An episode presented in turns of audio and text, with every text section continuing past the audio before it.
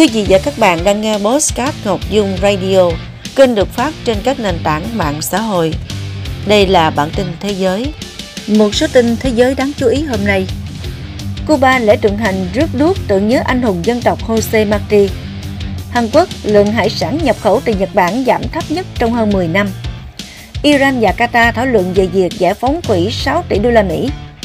Rộn ràng ngày hội cúng cưng tại thủ đô Pretoria, Nam Phi.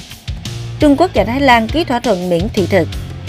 Máy giặt và phòng tắm di động dành cho người vô gia cư ở Brussels, Bỉ. Sau đây là nội dung chi tiết.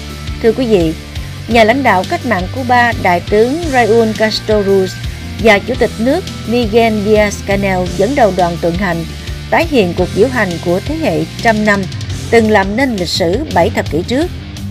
Tối hai mươi bảy tháng một theo giờ địa phương, sinh viên thuộc nhiều cơ sở giáo dục của Cuba đã tập trung tại Đại học La Habana để tham gia lễ rước đuốc truyền thống tôn vinh người anh hùng dân tộc José Martí nhân kỷ niệm một trăm bảy mươi mốt năm ngày sinh của ông, hai mươi bảy tháng một năm một nghìn tám trăm năm mươi ba.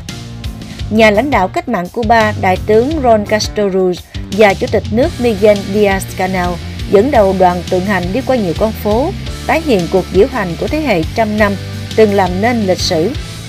Lễ tượng hành rước đuốc tưởng niệm José Martí được tổ chức lần đầu tiên tại La Habana năm một nghìn chín trăm năm mươi ba, nhân kỷ niệm một trăm năm ngày sinh của ông.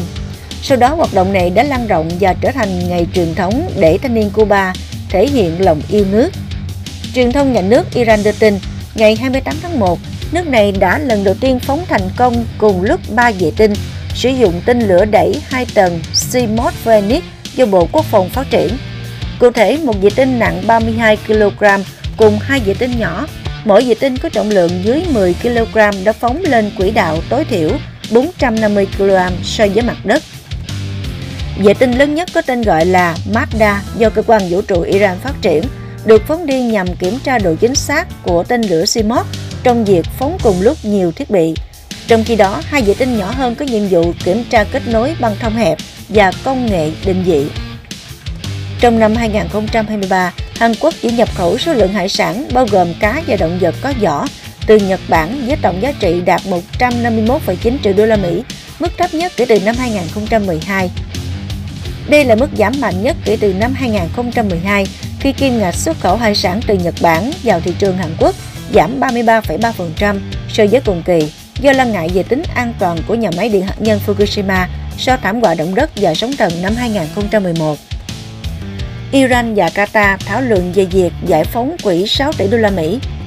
Qatar và Mỹ cam kết thúc đẩy thỏa thuận với Iran liên quan đến khoản quỹ trị giá sáu tỷ đô la Mỹ của Tehran mới được giải phóng sau thời gian bị đóng băng. Cụ thể, việc giải phóng nguồn quỹ nêu trên đang được triển khai sau thỏa thuận giữa các ngân hàng trung ương của Iran và Qatar. Quỹ trên được Hàn Quốc giải phóng vào năm hai nghìn không trăm hai mươi ba theo nội dung thỏa thuận trao đổi tù nhân giữa Iran và Mỹ và đã được chuyển tới sát tài khoản của Iran tại hai ngân hàng của Qatar.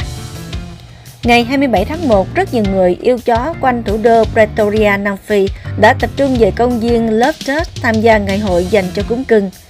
Các chú cún tham gia tranh tài ở những hạng mục bao gồm chú cún đẹp trai nhất, cô cún đáng yêu nhất, chú chó lớn tuổi trên bảy tuổi phong độ nhất, cún con dưới một tuổi dễ thương nhất.